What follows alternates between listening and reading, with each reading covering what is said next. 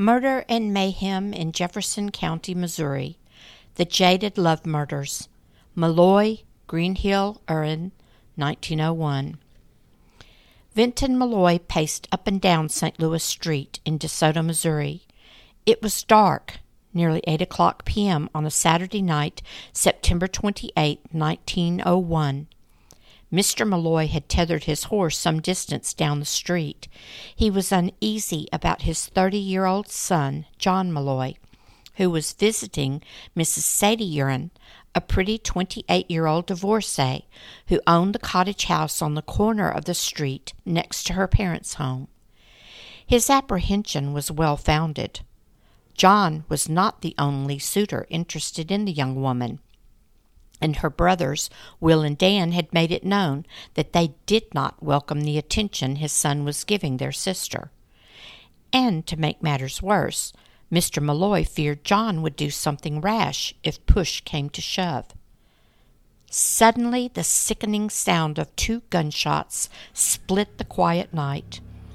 Mr. Meloy's knees nearly buckled before he was able to compose himself enough to run toward the cottage. By the time he reached the door, Bert Guion, a neighbor, was close behind him. The door sprang open, and Dan Meloy, recognizing the old gentleman, shouted, John is dead, and ought to have been dead long ago. Vinton Meloy pushed past him as Dan stood on the porch and cried out, The damned bastard has killed my sister. Mr. Meloy was met with the terrible sight of his son, sprawled lifeless on the floor, blood splattered on the wall and floor. He was facing the bloodied, lifeless body of Sadie Greenhill Uren. Their bodies lay in front of a rocking chair and appeared as if she had been sitting on John's lap and they had slid off the chair. Both had been struck in the head by a sharp instrument. Vinton held John's head in his hands. It was cold. Members of Sadie's family were rushing around the room, but none of what he was seeing made any sense. Little did he know, things were about to become even more bizarre. Welcome to another episode of Murder and Mayhem in Jefferson County, Missouri. I'm your host, Mindy Hudson, genealogist at the Jefferson County Library. Each week, we bring you stories of murder and scandal that have occurred throughout the county's 200 year history. The details about the murders of John Meloy and Sadie Greenhill Uren have been pieced together using resources available at the library. Every family has interesting and sometimes scandalous stories buried within the tapestry of their historical narrative. Although the details were often hidden and generally forgotten over the years, modern researchers have an unprecedented ability to uncover these events with the availability of digitized records and DNA data. The purpose of uncovering the stories is not to embarrass the descendants, but to simply give an opportunity to understand the complicated and fascinating facets of human behavior. Sometimes it may also give us a glimpse into our ancestors' experiences, which may help us better understand details about their lives. Jefferson County, Missouri is located about 25 miles south of St. Louis. The town of DeSoto was founded in 1857. Its major industry was the railroad, in that it served as home to St. Louis Iron Mountain and Southern the Missouri Pacific, and Union Pacific Railroads. The railroad also played an integral role in the lives of today's subjects. Mary H. Greenhill, called Sadie, was born 1874 in Washington County, Missouri, to Robert Greenhill and Mary Honora Aubuchon. The Greenhill family moved to DeSoto in Jefferson County around 1890, where Robert worked as a blacksmith for the railroad. Sadie was the only girl, having three brothers Albert, William, and Daniel. Vivacious and beautiful, she easily won the hand of Albert Uren, an Englishman six years her senior, when she was sixteen. Mr. Uren owned and operated a cigar shop in DeSoto, but after the marriage he took a job at the railroad. Around 1899, a terrible accident at the rail yard led to the loss of his arm and leg. As a result, the railroad company awarded him $7,000 and an artificial leg as compensation. For a time, Mr. Uren tended bar, but later bought a truck and sold vegetables. Sadie was still very young, fashionable, and restless. She obtained a divorce from Albert in September 1901 regained her maiden name, and moved back home into her parents' house. Still in love with his wife, Albert had given her most of the money from the settlement, leaving her wealthy. Sadie owned several parcels of property and fine horses, according to later newspaper accounts. She had lovely dark hair and flashing black eyes, which hinted at her French ancestry. Having newly acquired her freedom, she was anxious to enjoy the attentions of the many suitors who took no time calling upon her to the chagrin of her brothers, Will and Dan. Will, who was four years older than Sadie, had a mental disability. He generally followed whatever his hot headed youngest sibling Dan did or said.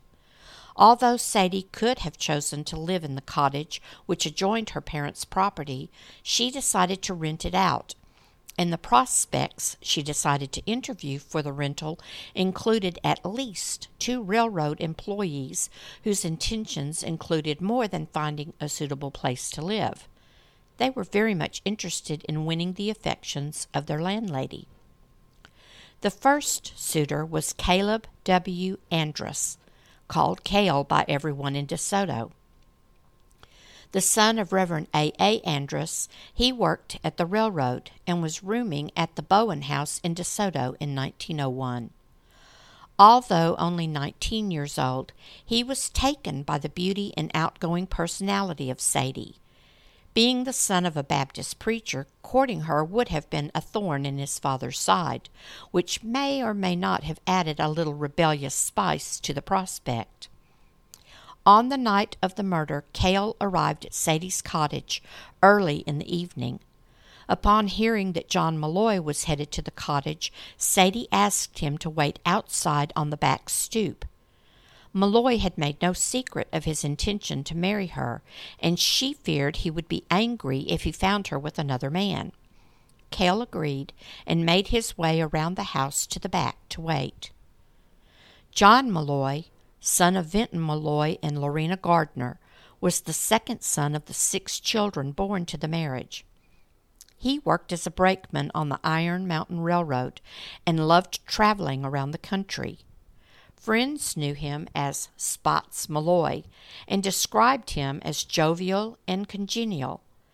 However, there were some who considered him loud, boisterous, and drawn to the carefree wantonness of a bachelor's life. He had just returned from Texas the day of his murder and was anxious to see Sadie. He stopped by his parents for a meal that afternoon and seemed to be in good spirits. Afterward, it was revealed that he visited a few friends and asked to borrow a gun. The two younger Greenhill brothers had made it clear to all young men interested in their sister, and especially John Meloy, that they did not approve of her entertaining them, particularly since her divorce was so recent. In addition, they had threatened quite a few who had dared to divide them. Meloy had proposed marriage to Sadie, but she had rebuffed his offer. He would either have her or no one would. Nevertheless, he could not secure a weapon. Finally, he entered Slawson's hardware store and purchased a pistol and cartridges. He slipped the weapon into his pocket in case he needed it. Satisfied, he went into the commercial hotel and took some paper and a pen and composed a note. More on that later. All of his preparations done, Meloy made his way to St. Louis Street, where he found Sadie putting up red chenille curtains in an entryway inside the cottage. Always fashionable, that Sadie. Her mother, Nora, came in for a moment and then left the two alone. It was getting close to eight o'clock p.m. Whatever transpired within the next thirty minutes is anyone's guess. Perhaps, after consideration, Sadie had told him she would accept his proposal after all. Or maybe he had threatened to shoot her and then himself if she continued to refuse him. What is known is that she was seated in his lap when her brothers, Will and Dan, came into the house through the back door carrying an axe and a hatchet. Cale was seated on the back porch and probably thought they were coming after him. Will later claimed they did not see him out there. Prior to that moment, Daniel, 24, had bathed and dressed himself. He, like his sister, was a dapper young man with dark eyes and hair. His father Robert and brother William had already retired to their beds for the night. When his mother came in and reported that John Meloy was in the cottage with Sadie, Dan woke Will and told him to grab an axe and follow him to Sadie's. Upon seeing Sadie in such a shameful state with the man they had forbidden her to see, they became enraged. According to William's testimony, Dan took the hatchet and buried it into Meloy's skull, splitting his head open and probably causing instant death. He then hit Sadie on the side of the head twice. Her wounds didn't break the bone, but knocked her senseless. Daniel realized Meloy had a gun in his pocket and reached inside and pulled the gun out. Thinking quickly, he took the weapon and placed the barrel inside the wounds he had inflicted with the hatchet and pulled the trigger. If Sadie wasn't dead by the hatchet, she was certainly dead now. He then put the bloody hatchet against the wall and carried the gun into his parents' house. Hearing the commotion and gunshots, Robert Greenhill quickly dressed and headed to Sadie's. He met his sons coming back. They convinced him to turn around and go back inside with them. Will scurried into his room where he lifted the mattress on his bed to hide the axe. Dan showed the bloodied gun to his mother and quipped, Your mother is what did the work for my sister. He cleaned the gun and quickly returned it to the floor beside Meloy. By this time, Meloy's father had arrived at the door. It didn't take but a moment before Caleb Andrus came in the front door, and other neighbors showed up to find out what was going on. The first impression was that John Meloy had shot Sadie and then himself, and this theory was allowed to be floated about until the coroner arrived and mentioned that there were hatchet and axe wounds on both bodies. At that observation, Will and Dan claimed that upon seeing what they supposed to be the corpses of Sadie and Meloy, they became enraged and began hacking at the bodies. This startling piece of information led to the arrest of William and Daniel Greenhill and Caleb Andrus. The following day, a new inquest was held. Most of the first witnesses had arrived less than five minutes after the shots were heard and said the blood was already clotted on both victims. This evidence was corroborated by three physicians who testified that it appeared that the gunshot wounds had been inflicted after the hatchet wounds. Funerals were held on the same day for Sadie Greenhill Uren and John Meloy. Sadie's funeral was held in her parents' home, and she was buried in the Catholic cemetery in DeSoto. Her ex husband rushed to DeSoto upon hearing the news. Still professing to be in love with her, he was heartbroken. The Brotherhood of Railway Trainmen conducted the funeral at the Boyd Street M.E. Church for John Meloy. He was buried in St. Francis County in the Bismarck Masonic Cemetery. That evening, Daniel and William Greenhill were charged with murder in the first degree. Upon hearing the warrant, Both men cried bitterly. Caleb Andrus was charged with accessory to murder. His arrest greatly surprised him, but many agreed he was the only one who likely knew exactly what had happened that evening, but he was not giving any information. Fearing a lynch mob, the men were taken to the commercial hotel where they were held under guard instead of the jailhouse in DeSoto. The most sensational bit of information that was given by the medical examination was that the victims had been struck with the blows from the axe and or hatchet and afterwards the muzzle of the gun was placed inside the wounds to shoot them. When the blood was cleaned away and the edges of the wounds placed together, they fit perfectly and no sign of powder residue appeared on the outside. When questioned, William Greenhill said that the family was upset with the way Sadie lived. They did not approve of her seeing suitors and especially didn't approve of John Meloy. They considered him a spendthrift and believed he only wanted to marry her for her money. According to Will, he and Dan decided they'd rather see her dead than married to Meloy. The outcome of the trial seemed to be obvious. However, at the trial in May 1902, evidence was introduced which threw a new light on the matter and opened up the possibility for doubt in the case. First was the testimony of an acquaintance whom Meloy had asked to borrow a pistol. Although the request was denied, Meloy and the witness did visit a saloon together. He recalled Meloy stating that it would be the last time they drank together. The clerk at Slawson's Hardware identified the pistol used in the murder as the one Meloy bought the afternoon of the murder. Mrs. Nora Greenhill testified that she overheard Meloy threaten that he would shoot Sadie down like a dog before he'd accept her living with another man. But the most compelling piece of evidence was a letter alleged to have been found in Meloy's pocket the night of the murders, which read as follows quote, New Commercial Hotel, DeSoto, Missouri, September 28, 1901. My dear mother, I have made up my mind that I do not care to live any longer. Sadie is the only woman I ever loved. She has discarded me, so I have made up my mind that she won't have the chance to do anyone else the same, for we will die together. Take my insurance money and build a little house, and don't grieve about me, for I have made my peace with my dear God. I am better off dead. You have no idea how I have acted. Please forget me as soon as you can. I know it will go awful hard with you, but I can't help it. My sincere love to all. Bury me in a cheap coffin. Don't let the expense be over seventy-five dollars. I would like to be buried at Doe Run. Also, would like for the brakeman to bury me.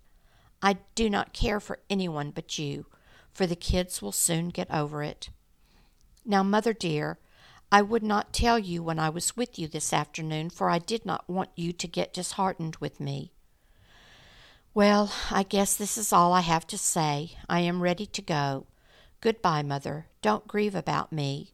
Love to all. May God help you all. I have made my peace with him. Your devoted son, John H. Meloy. The envelope was addressed to Mrs. V. Meloy, DeSoto, Missouri, and was endorsed, quote, We have agreed to die together, S and J, end quote.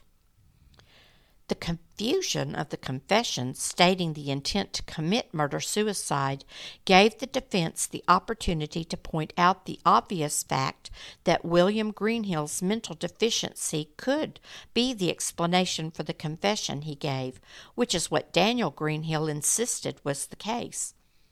It still didn't explain why the two would have mutilated the bodies of Sadie and Meloy if they were already dead but that point didn't factor into the jury's decision.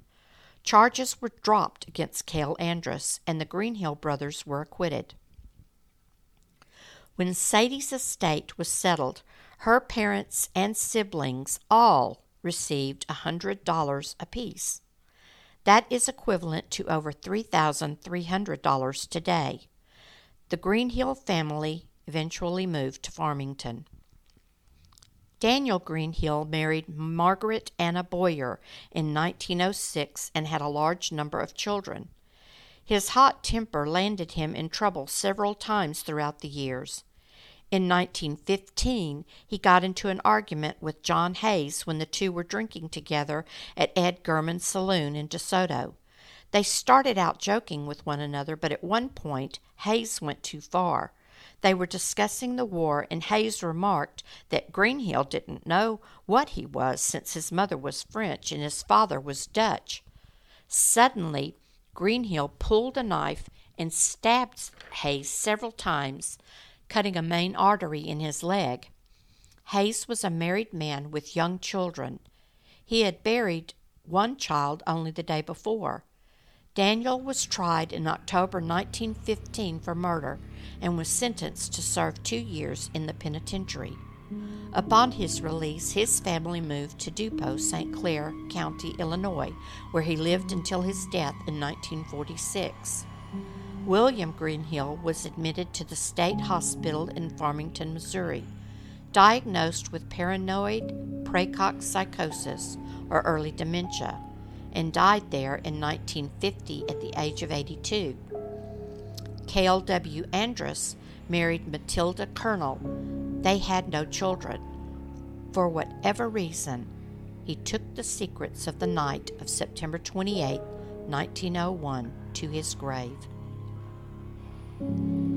We hope you have enjoyed this episode of Jaded Love Murders, John Meloy and Sadie Greenhill Uren, brought to you by the Jefferson County Library, 5680 Highway PP, High Ridge, Missouri.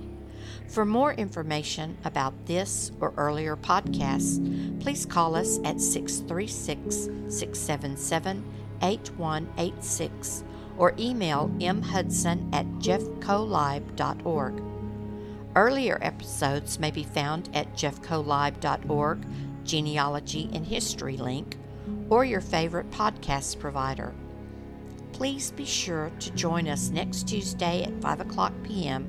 as we learn about the Bob Boss murder, Joseph Buck Newell, 1943.